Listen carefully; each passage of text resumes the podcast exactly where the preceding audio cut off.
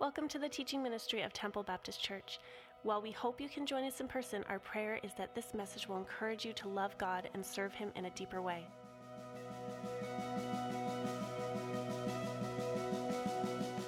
Happy Easter, everyone.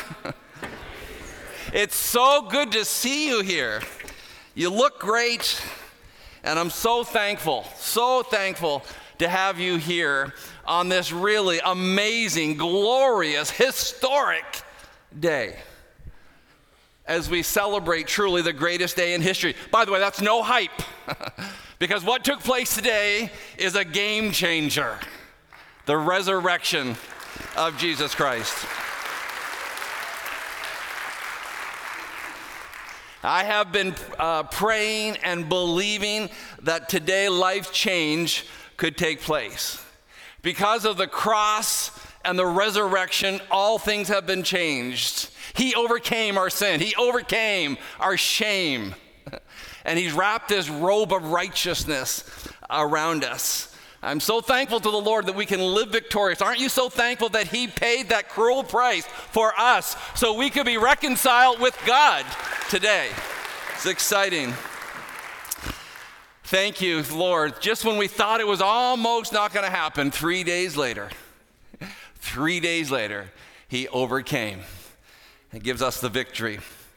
Now, I realize that on a day like this, like really any other Sunday that we gather together, as victorious and exciting as it can be, I realize that there are people here today whose lives are broken, dreams are shattered Uh, relationships are falling apart, souls are aching today.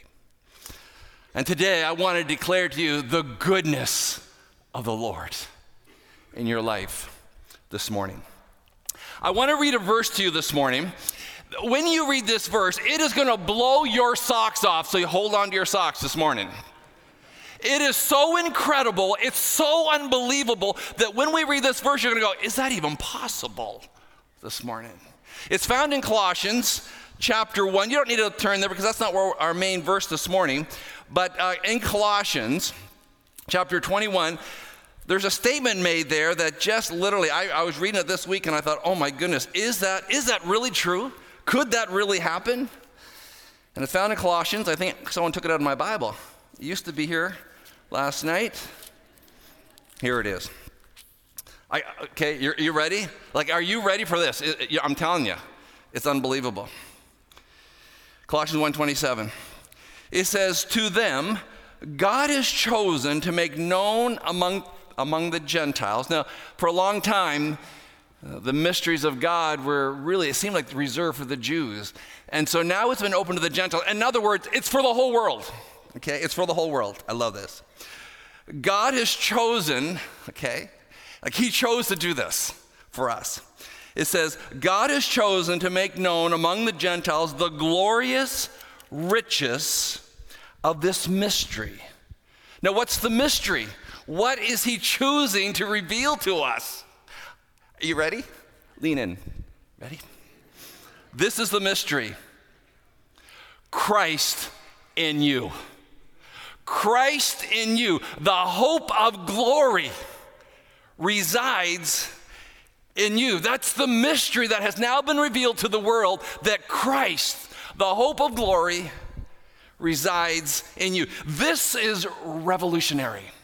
Because really, when we think of God, don't we often think that He's kind of up there looking things over from a distance, or maybe He's over on the side there on the sidelines looking at you? But what we're told here is that Christ is in us, the hope of glory. To me, that's crazy talk. It's unbelievable. I can hardly fathom that truth. It almost blows my mind out that Christ is in us, the hope of glory. With that, let's just pray. Father, this morning, oh, so thankful for this day. So thankful for what you accomplished on our behalf. When we were helpless and hopeless, you stepped in. And Lord, thank you. When you went to that cross, you had us on your mind. And Lord, you took upon yourself our sin, the one who knew no sin, took upon us our sin. And then, Lord, when most people thought the story was over, the most incredible, unbelievable event happened. You raised yourself from the dead, proving to all the world that you have the power over life and death. And we celebrate that this morning. Lord, we pray that in the next few minutes that we will sense your presence with us. Lord, open our eyes to grab a fresh glimpse of who Jesus Christ is this morning. We pray this in Jesus' name. Amen. Over the past year, I've been reading the Bible with a new set of lenses. I don't mean like new glasses. I mean, my mind has shifted a little bit over this last year as I've been reading through the Bible. I used to read the Bible, and I still kind of do this a lot, but I read the Bible and I would say, now what does this have to say to me? What, do, what is this all about? Like, what are the three steps that I have to do to have a better life? What are the seven steps to be a more successful person in life? I read the Bible as though it was all about me.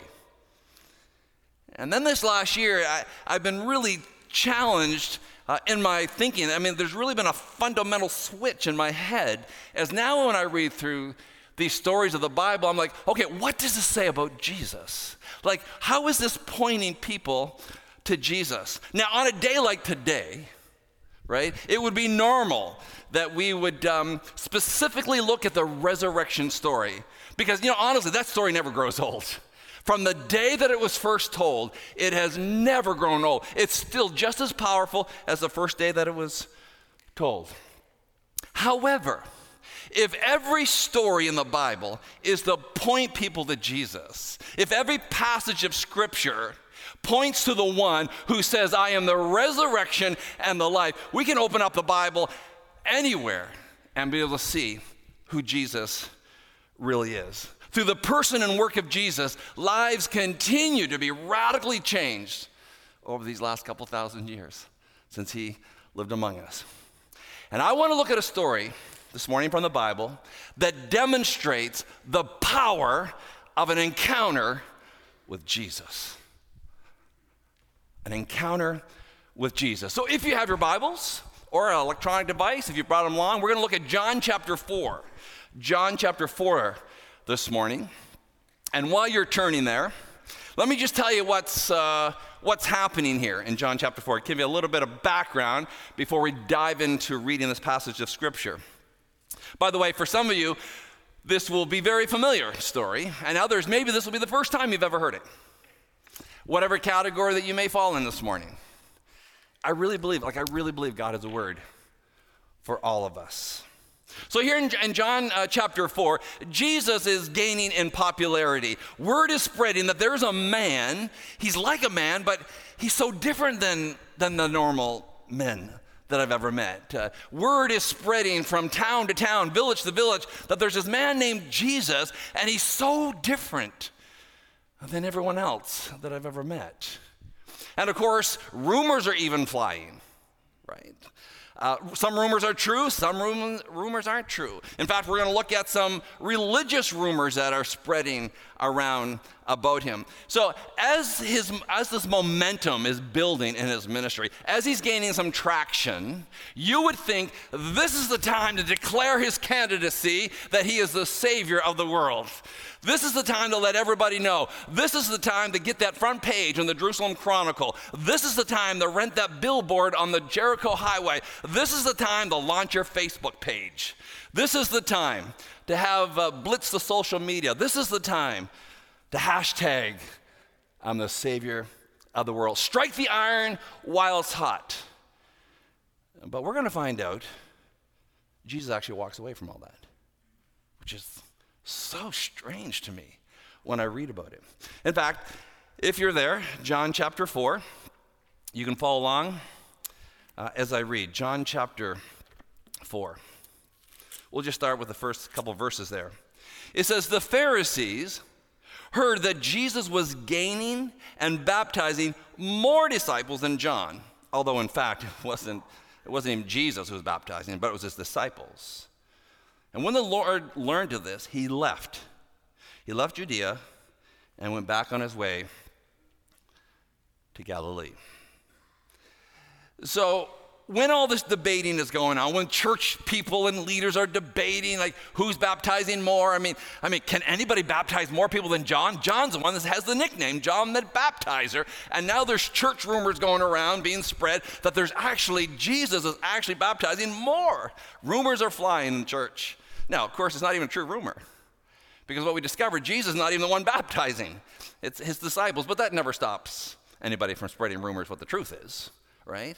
And so here's Jesus is going to walk away from this. And as numbers are being hammered out and statisticians are being hired to figure out what is the lat- latest stats, Jesus decides, you know, I'm not going to stick around. I'm not sticking around for this uh, conversation. While you religious people want to argue amongst yourself, I feel like there's a higher calling.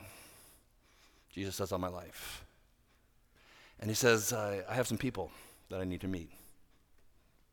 And then look it up in verse 4 in chapter 4. It says, Now he had, this is Jesus, now he had to go through Samaria. He had to go through Samaria. When does Jesus have to do anything? Let's be honest. Like, when does Jesus have to do anything? But it says he had to go. I mean, Jesus, like, he's God, he's a creator of the universe. He makes the rules. Why does it say he had to go to Samaria. So, what's so important in Samaria? Like, who's in Samaria that Jesus has to go? Uh, does he have to do a little bit of networking? Does he owe a bill he has got to pay for? Has he been invited to some TV show? to, to be a guest on? Like, what would cause Jesus to go to Samaria? Because honestly, these are the people that in this day would have considered as the ones that live on the other side of the tracks. Like, you know, we don't like to have anything to do. With. That's what the Jewish people thought. You know, sort of uh, like the untouchables. You know, maybe you, you remember growing up when your parents would say to you, now listen, you're fine to go over this part of town, but I don't want to see you over in that neighborhood. That neighborhood is trouble. On my street, uh, there was a family. I don't know if I should even say their name because I think our services are like will be on the internet. I'll change them to save the innocent. So we lived here. We had a Christian family that lived next door, and then there was the Bailey family. Oops, I said their real name. Sorry. Um, there was the Bailey boys. Oh, they, 10, 12 years old, 14 years old, banned from every store, every shopping mall. They were trouble. Like you would, parents would say, "No, I don't. I, you know, be nice, but I don't want you hanging out with those kind of people." And this is exactly, really, the same kind of attitude that the Jewish people would have had toward the Samaritans. In fact, Jews, just so they wouldn't have to interact with Samaritans, would rather walk 50 miles around that town to get to where they're going, just so they don't have to interact with Samaritans. Imagine, imagine if the residents of Camlachie, what is that, about 15 minutes from, anybody here from Camlachie? Okay, I'll tread easy. So, just imagine the residents of Camlachie want to go to Port Huron, but they do not like the people of Sarnia. Okay? And they're like, okay, I need to get to Port Huron, but the closest way to get to Port Huron is through Sarnia, but I don't like those people. I would rather drive all the way to Windsor, cut, take the bridge over to Detroit, take the 94 up to Port Huron, do my shopping, go back to Detroit, cross over to Windsor, and come the back route. That's what the Jewish people did. Just so they wouldn't have to, that's the kind of stuff that they were doing in, in Jesus' day. Um, there's more than just a, a simple rivalry going on between Samaria and the Jews. It's more than just a high school rivalry. It's far greater than a Toronto Maple Leafs rival against the Montreal Canadiens. This rival, this hatred has been going on for generations. In fact, it's like, a lot like the Hatfields and McCoys. They're not killing each other, but they really don't like each other. And yet it says Jesus, a Jew, had to go to Samaria like had to go to Samaria. This statement makes me want to perk up and go find out why. Why does Jesus have to go to Samaria?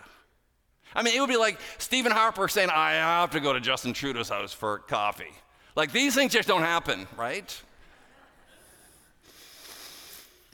Well, this is true about the relationship between the Jews and the Samaritans. So, of course, it intrigues me to find out why Jesus had to go to Samaria. Well, let's keep reading. So in verse 5, it says So he came to a town in Samaria called Sychar, near the plot of ground Jacob had given to his son Joseph. Jacob's well was there, and Jesus, tired as he was from the journey, sat down by the well. It was about the sixth hour. It's noon. Back then, the day started at six in the morning, so six hours later, it's noon. It's the heat of the day. And, and I love the fact that it says that Jesus was tired. I actually do because it makes me realize, you know, he can relate to us. Even though he, he's totally God, he's also totally man. And so here, Jesus, the human Jesus, is just worn out. It's hot, he's tired, and he sits down, which says he can relate to us when we're tired, frustrated, burned out. Jesus knows exactly how we're feeling. He sits down and he waits for someone. He waits for someone. Jesus doesn't stop in Samaria for a water break. He's there specifically to meet somebody. And he's going to use the well, this Jacob's well, as a prop to teach and to open the eyes of a woman who's going to show up at the well. Who is this woman that God in the flesh would wait on her? Think about that. Jesus, God in the flesh, sits down by a well and waits for a woman to show up. The creator of the universe waits for this woman to show up. I say to myself all the time, who are we that God would wait on us? When we're running around doing our, all of our things that we want to do, and He waits patiently on us, the Creator of the universe. Then it says, when a Samaritan, verse 7, when a Samaritan woman came to draw water, Jesus said to her, Will you give me a drink? His disciples had gone into the town to buy food. If the Jewish people had seen what was taking place, this would have, this would have been like horrific. They would have been horrified by all of this, what is going to take place, uh, what is happening. A Jewish man, first of all, talking to a strange woman, a woman that's not even his wife Okay? He's in Samaria, that's bad. He's now he's talking to a strange woman that he doesn't know, and she's a Samaritan woman. This is the kind of stuff that gets on the front cover of the National Enquirer. Okay? Like this is scandalous what is taking place here. Any Jewish person would have been horrified by the sight. And it says he sits down with the woman so he can have a talk with her. In fact, Let's continue reading. The Samaritan woman said to him, uh, You're a Jew. Like, you're a Jew. And I'm a Samaritan woman. How can you ask me for a drink? For Jews do not associate with Samaritans. So there's Jesus all by himself at the well a conversation strikes up. By the way, this is the longest conversation that is recorded for us in Scripture between Jesus and somebody. We don't even know this person's name. It's just a lady at the well. The disciples have gone. They went to order Chick fil A, I think. They're going to come back a little bit later into the story. And he says to her, Would you give me a drink? And she says, why are you asking me that? People like you don't ask unless you want something. What is it you want from me? I, I think when she asked that question, like I'm a Samaritan, you're a Jew. Why are you even asking this question? What do you want from me? In fact, I think when we study a little more of her life through this chapter, we're going to realize there's been people taken from her all of her life. It's a natural question what do you want from me? What are you going to take from me? This conversation goes on. By the way, God doesn't want to take things from you, He wants things for you. And here's this woman. She's coming to the well with her bucket. Right? Something she's done probably for years and years. And she comes at noon. Why? Because of the heat of the day, she knows nobody's going to be there. That's why she's chosen. I think she's probably got a past that she's uh, afraid that anybody might expose. And so I'll show up at noon when nobody's there. He's, she's not looking for any encounter, by the way. Uh, she's not looking to have any conversation with anybody. She's not looking to make friends. That's why she came at noon, because nobody would be there. That's why she chose the lunch hour. It's too hot for people to walk to the well. She's not looking to see have her life changed. She just wants to get some water. And as she's approaching, there's a man sitting by the well. And he has no bucket. She's got a bucket. And he says to her, Would you give me a drink? I think, she, first of all, it's very confusing because she, she knows this is not a normal conversation. Maybe he wants more from me than what I'm willing to give. I think she probably might have been taken back by it. Maybe, maybe even nervous that a Jewish man is even talking to her. There's nobody around. What do you suppose he wants from me? He says to her, let's continue reading. The Samaritan woman, verse 9 says, You're a Jew, I'm a Samaritan. How can you ask me for a drink? For Jews do not associate with Samaritans. And Jesus answered her, If you knew the gift of God and who it is that asked you for a drink, you would have asked him, and he would have given you living waters. You know what Jesus is saying? Do you, do you know who I am? Like, do you know who I am? If you knew who I was, you would have actually asked me for a drink. If you knew who I was.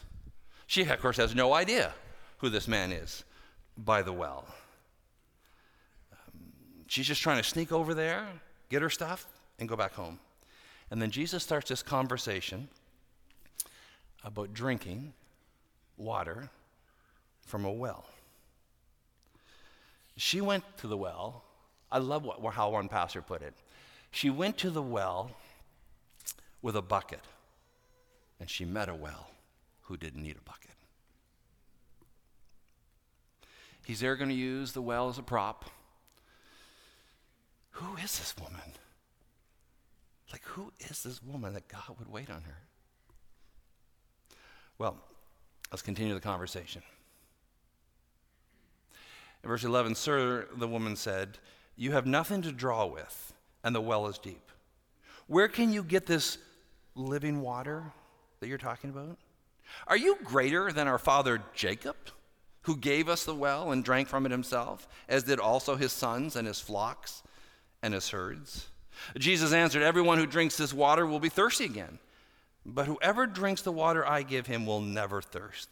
Indeed, the water I give him will become in him a spring of water welling up to eternal life. The woman said to him, Sir, give me this water so that I don't have to get thirsty and have to keep coming back to draw water.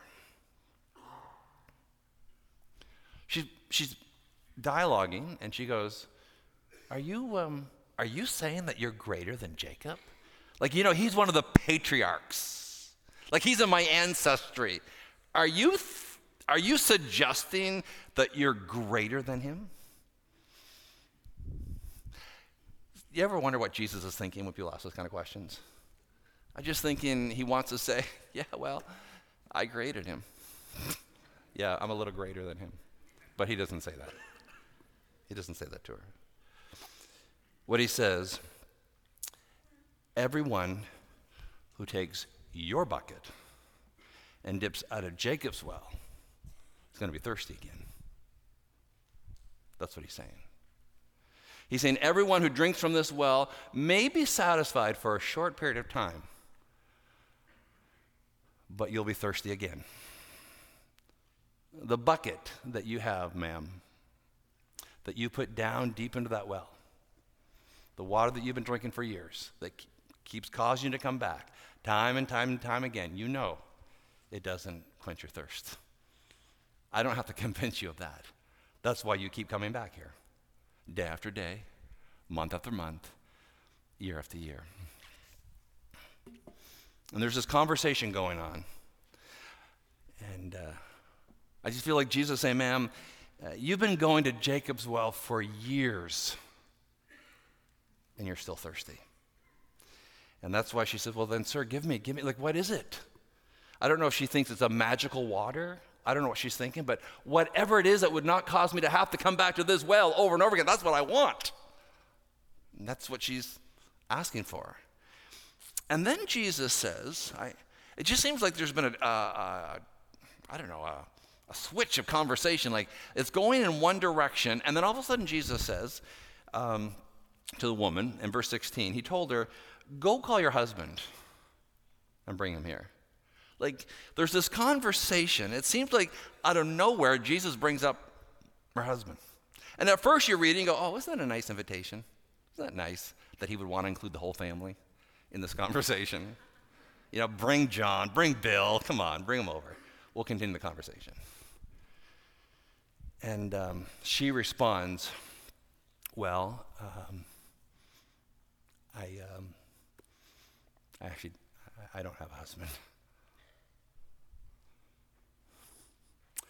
And Jesus says, Yeah, you're right. You don't. You have five ex husbands, but you don't have a husband now. And the man that you are living with is not your husband. Your friend with benefits that you're living with is not even your husband.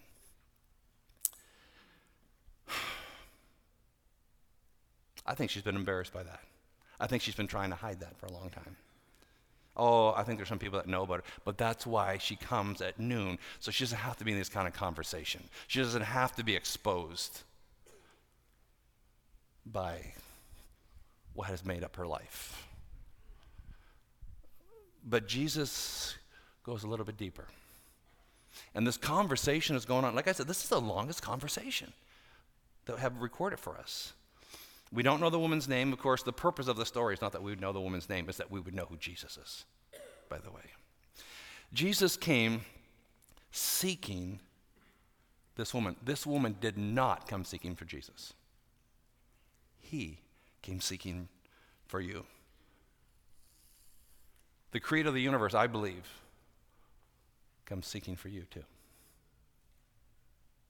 He comes seeking for you as well. The woman says, well, let's actually continue on the story here. In 17, it says, I have no husband. She replied, Jesus said to her, Yeah, you're right. You're right when you say that. You have no husband. The fact is, you've had five husbands, and the man you now have is not your husband. What you have just, what you've just said is quite true. Sir, the woman said, I see that you are a prophet. I, I, it makes me chuckle. I don't know if she's just trying to change the subject. Oh, you're such a nice man. I like your suit. Let's not talk about my life anymore. Let's talk about you. That's what I feel like she's ha- what's happening here. Let's change the topic. Get all the attention off of off of me. And it says here, she asks the question Our fathers worshiped on this mountain, but you Jews claim that the place where we must worship is in Jerusalem. The woman says, um, well, let's keep on reading actually. It says, um, Believe me, Jesus declared, Believe me, woman, a time is coming when you will worship the Father neither on this mountain nor in Jerusalem. You Samaritans worship what you do not know. We worship what we do know, for salvation is from the Jews. Yet a time is coming and has now come when the true worshipers will worship the Father in spirit and truth, for they are the kind of worshipers the Father seeks. God is spirit, and his worshipers must worship in spirit and in truth. The woman says, I know that Messiah, called Christ, is coming, and when he comes, he will explain all this to us.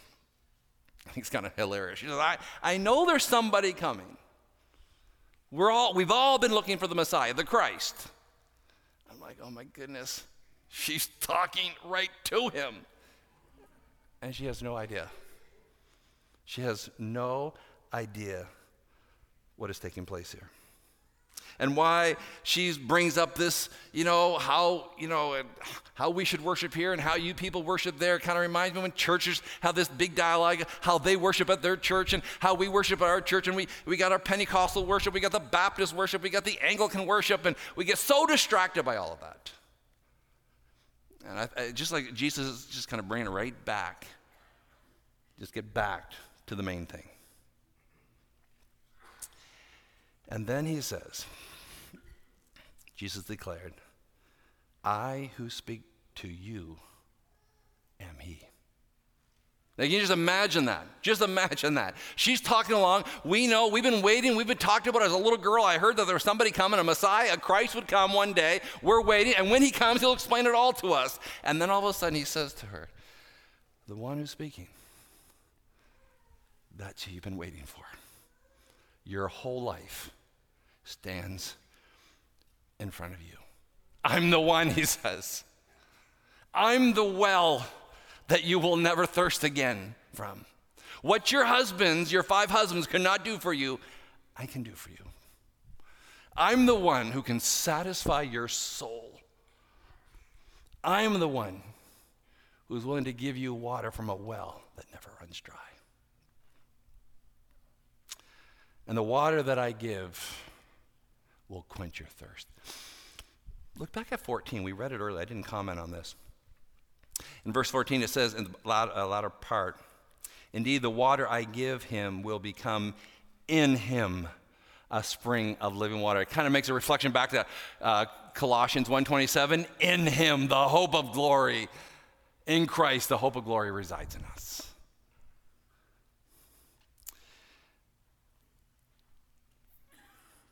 You know, I think um, sometimes we get so focused on all the things that are happening around us, we miss what's right in front of us. This woman is just is, thinks that the whole conversation is just about her bucket and about getting water. Um, she gets sidetracked and, and brings up all kinds of other things. Again, I want to ask the question Who is this woman? Who is this woman that God would wait on her? And who are you and I that God would wait on us? You know, sometimes we have this a bucket in our hands and we go, well, I have this bucket and it just doesn't seem to be satisfying me. So maybe maybe what I need to do is just trade in my bucket. That's probably the problem. And so what happens, we put this bucket down and we go looking for a new bucket. I think a new husband will fix that. Or maybe a new girl under my arm. And you walk around with that bucket, and it seems to be just like the other bucket. It didn't, it didn't satisfy me. I thought it was going to. That's why I got a new bucket. That's why I traded in my bucket. And so what happens, we put this bucket down and we say, I got to get another bucket.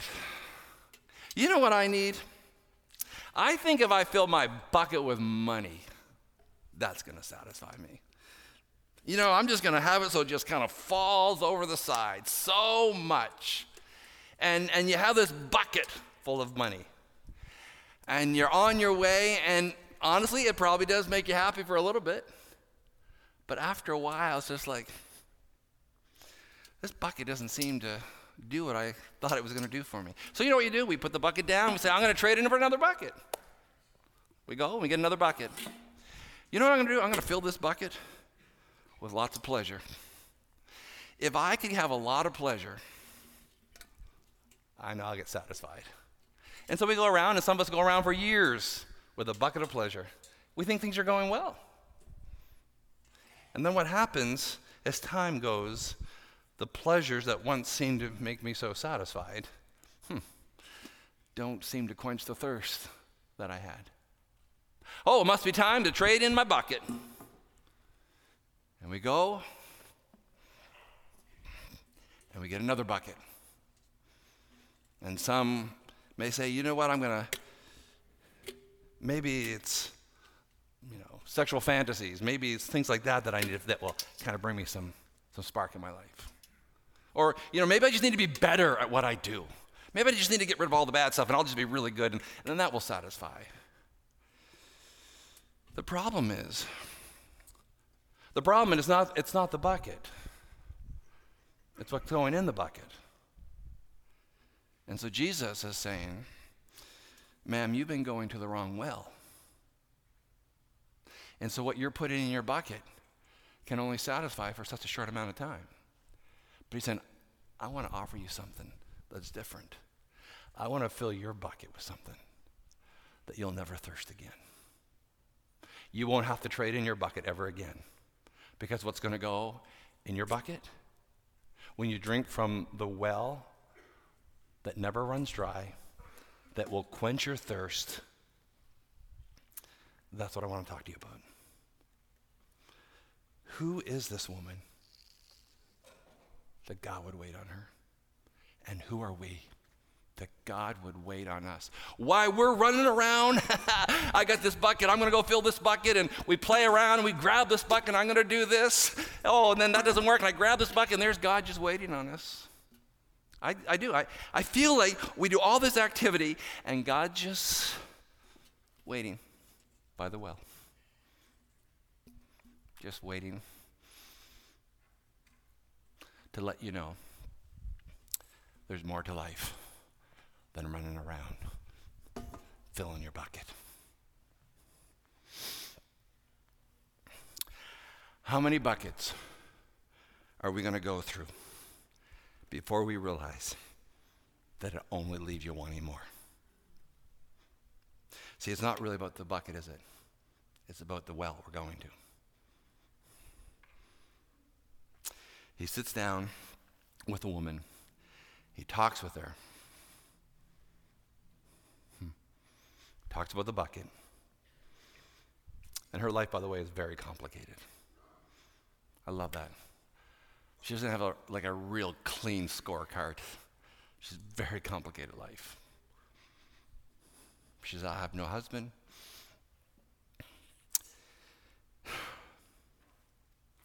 And Jesus looks beyond all that, the complications of her life. I'd like to know how many people here are drilling in the wrong well. How many people here are going to the wrong well to satisfy your life? You know, some of you here this morning, if you are honest, you are not satisfied. You're not. You may be very religious, but you're not satisfied. You may even be very popular, but you're not satisfied. You may have the gift to make lots and lots of money, but you're not satisfied because you're going to the wrong well. Jesus had to go to Samaria. He had to meet with this woman. This woman needed an encounter with God. And Jesus says to her, I'm the one. I am the one you have been looking for all of your life. Like it's me who is standing in front of you. I'm the one. I'm the one that you have been seeking. When you've been seeking pleasure all your life and satisfaction, I'm the one. I'm the one. And then when you continue to read, our, time is gone. So, but if you were to continue to read the story, I, I find it amazing that she leaves her bucket by the well and she runs into town and she just tells everybody, I, I met somebody, like I, I, met a man. I can't even explain it. Is it possible that he could be the Messiah? Like he just knew so much about me, and, and, and he's talking about how my life can be overflowing and, and, and that I'd never have to thirst again. Come, come and see. And, and you read through the rest of the story, people came and, and they started believing. And, and in fact, scores of people from Samaria came to hear this Jewish man and they began to believe. And as I hear, read that, I'm so encouraged. But you know why it encouraged me? Because don't you ever think that your past will keep God from using you. And some of us are convinced that God can't use us because of our past. Here's a woman who doesn't want anybody to know, but she's been married five times. She, all those marriages have been messed up. I'm living with a man now. And God uses her. Like God uses her to go into town and tell people Next week, actually, I'm starting a, a new series called Flawed.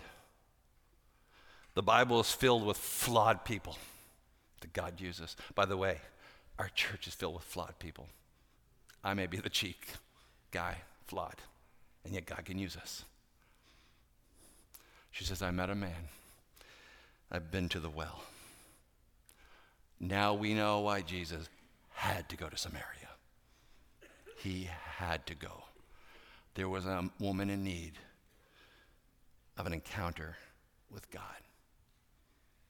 And some of you here today are in need of an encounter with God this morning. That's why he came to earth. That's why he lived among us. That's why he suffered that cruel death. That's why he hung on a cross. That's why they buried him in a grave. That's why he rose again. He is risen so we could drink from that well. So our sins could be forgiven, the burden lifted, and you can breathe again. That's Jesus. And that's who we celebrate today. Let's pray. With our heads bowed, our eyes closed, I just want to ask you a question.